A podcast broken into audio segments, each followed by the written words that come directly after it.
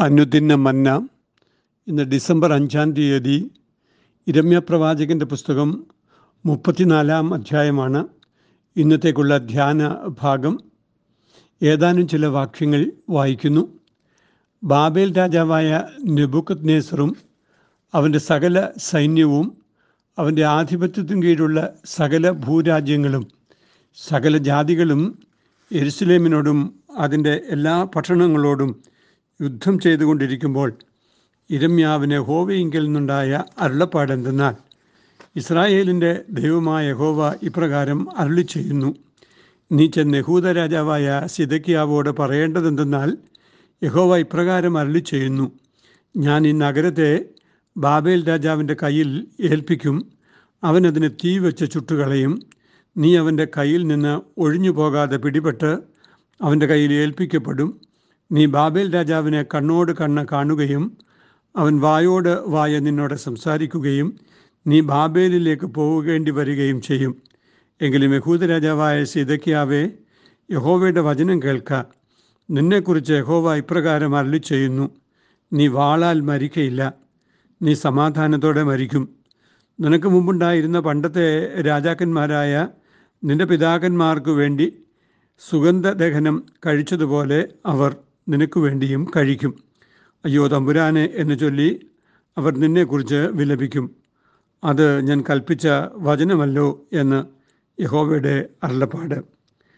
ആരും തന്റെ സഹോദരനായ ഒരു യഹൂദനെ കൊണ്ട് അടിമവേല ചെയ്യിക്കാതെ എബ്രായദാസിനെയും എബ്രായദാസിയെയും സ്വതന്ത്രരായി വിട്ടയക്കേണ്ടതിന് ഒരു വിമോചനം പ്രസിദ്ധമാക്കണമെന്ന് സിതക്യ രാജാവ് എരുസലേമിലെ സകല ജനത്തോടും ഒരു നിയമം ചെയ്ത ശേഷം ഇരമ്യാവിനെ ഹോവയെങ്കിൽ നിന്നുണ്ടായ അരുളപ്പാട് ആരും തന്റെ ദാസനെ കൊണ്ടും ദാസിയെ കൊണ്ടും ഇനി അടിമവേല ചെയ്യിക്കാതെ അവരെ സ്വതന്ത്രരായി വിട്ടയക്കണമെന്നുള്ള നിയമത്തിൽ ഉൾപ്പെട്ട സകല പ്രഭുക്കന്മാരും സർവജനവും അതനുസരിച്ച് അവരെ വിട്ടയച്ചിരുന്നു.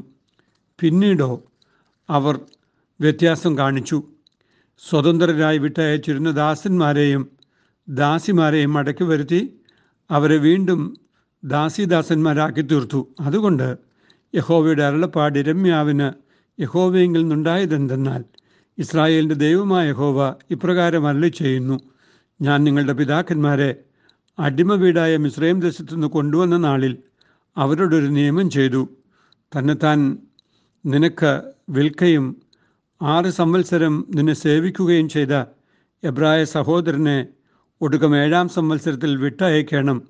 അവനെ സ്വതന്ത്രനാക്കി നിന്റെ അടുക്കൽ നിന്ന് വിട്ടയക്കണമെന്ന് കൽപ്പിച്ചിരുന്നുവെങ്കിലും നിങ്ങളുടെ പിതാക്കന്മാർ എന്റെ കൽപ്പന അനുസരിച്ചില്ല ചെവി ചായ്ച്ചതുമില്ല.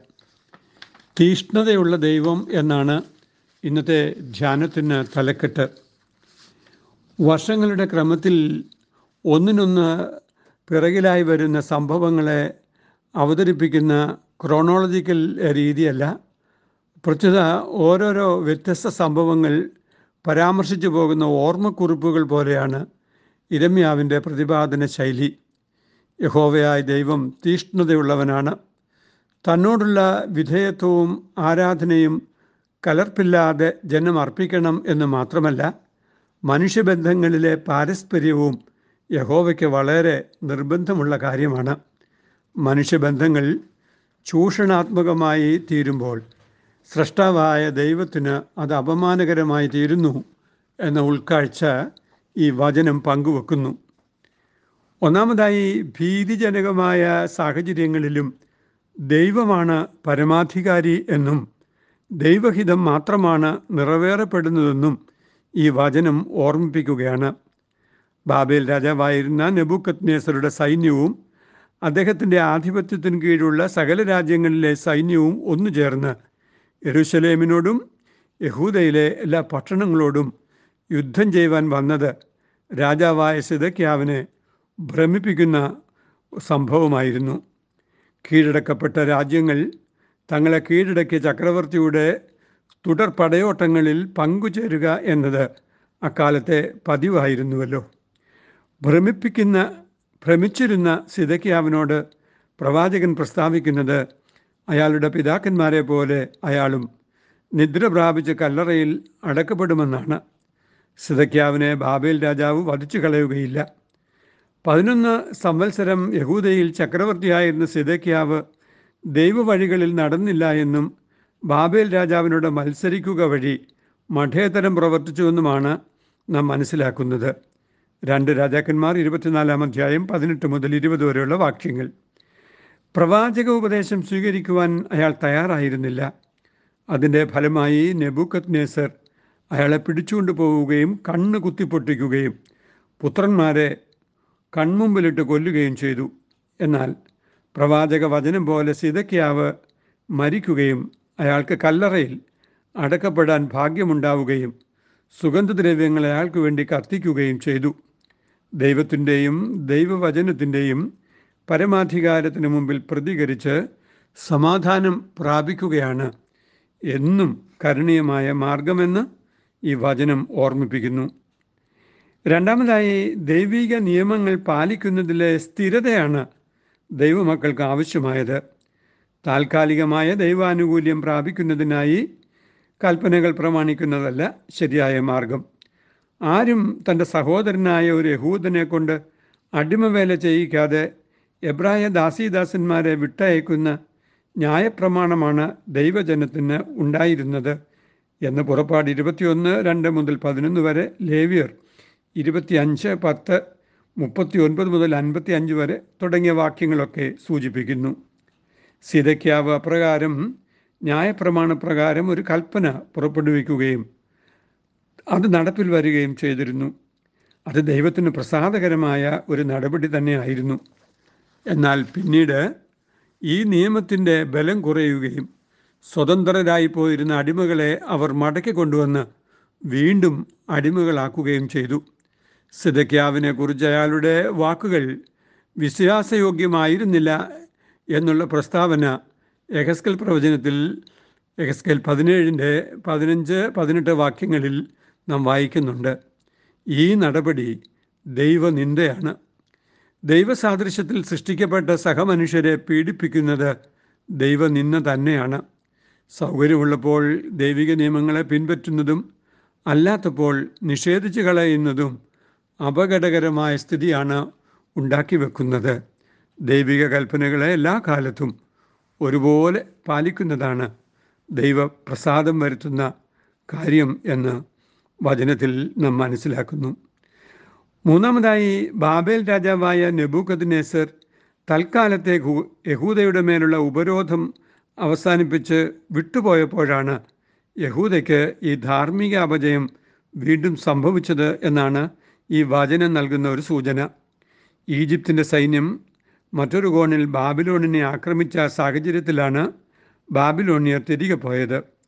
യഹൂദയുടെ മേലും യെരുസലേമിന്റെ മേലുമുള്ള ശത്രു ഭീഷണി ഒഴിഞ്ഞപ്പോൾ ദൈവജനത്തിന്റെ ധാർമ്മിക ബോധവും ക്ഷയിച്ചുപോയി. അതുകൊണ്ട് യഹോവ ബാബിലോണിനെ മടക്കി വരുത്തി ദൈവജനത്തെ ശിക്ഷിക്കും.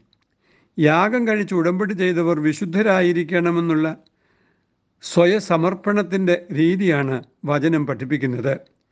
പിളർത്തിവെച്ച മൃഗങ്ങളുടെ ഉടലുകളുടെ ഇടയിലൂടെ നടന്നാണ് ഉടമ്പടികൾ ഉറപ്പിച്ചിരുന്നത്. ഉൽപ്പത്തി പതിനഞ്ചിന്റെ പതിനെട്ട്. ദൈവവുമായി ഉടമ്പടി ചെയ്ത ജനം ദൈവിക നിയമങ്ങളിൽ നടക്കുന്നതിനായിട്ടാണ് അങ്ങനെ ഉടമ്പടി ചെയ്തത്. സൗകര്യമുള്ളപ്പോൾ അനുസരിക്കുന്നതിന് വേണ്ടിയല്ല. യാഗം കഴിച്ചെന്നോട് നിയമം ചെയ്തവരായ എന്റെ വിശുദ്ധന്മാരെ എന്റെ അടുക്കൽ കൂട്ടുവീൻ എന്ന് അമ്പതാം സങ്കീർത്തനം അഞ്ചാം വാക്യം പ്രസ്താവിക്കുന്നത് ശ്രദ്ധേയമാണ്. സുഖത്തിലും ദുഃഖത്തിലും അനുകൂലത്തിലും പ്രതികൂലത്തിലും ദൈവ വഴികളിൽ തന്നെ നടക്കുവാൻ ദൈവമക്കൾക്ക് ഉത്തരവാദിത്വമുണ്ട്. ഇതെപ്പോൾ ഇല്ലാതെയാകുന്നുവോ? അപ്പോൾ ദൈവിക ശിക്ഷകൾ ദൈവജനത്തിന്റെ മേൽ ആവർത്തിതമായി വരാം എന്ന് നാം നമ്മുടെ ജീവിത സാഹചര്യത്തിലും ഓർക്കേണ്ടതുണ്ട്. സുഖകാലത്തിലും ദുഃഖവേളയിലും അകലാത്ത നൽ സ്നേഹിതനേ യേശുവേ കാത്തിരിക്കെ എന്തു മോദം ഹൃദന്തം വരും.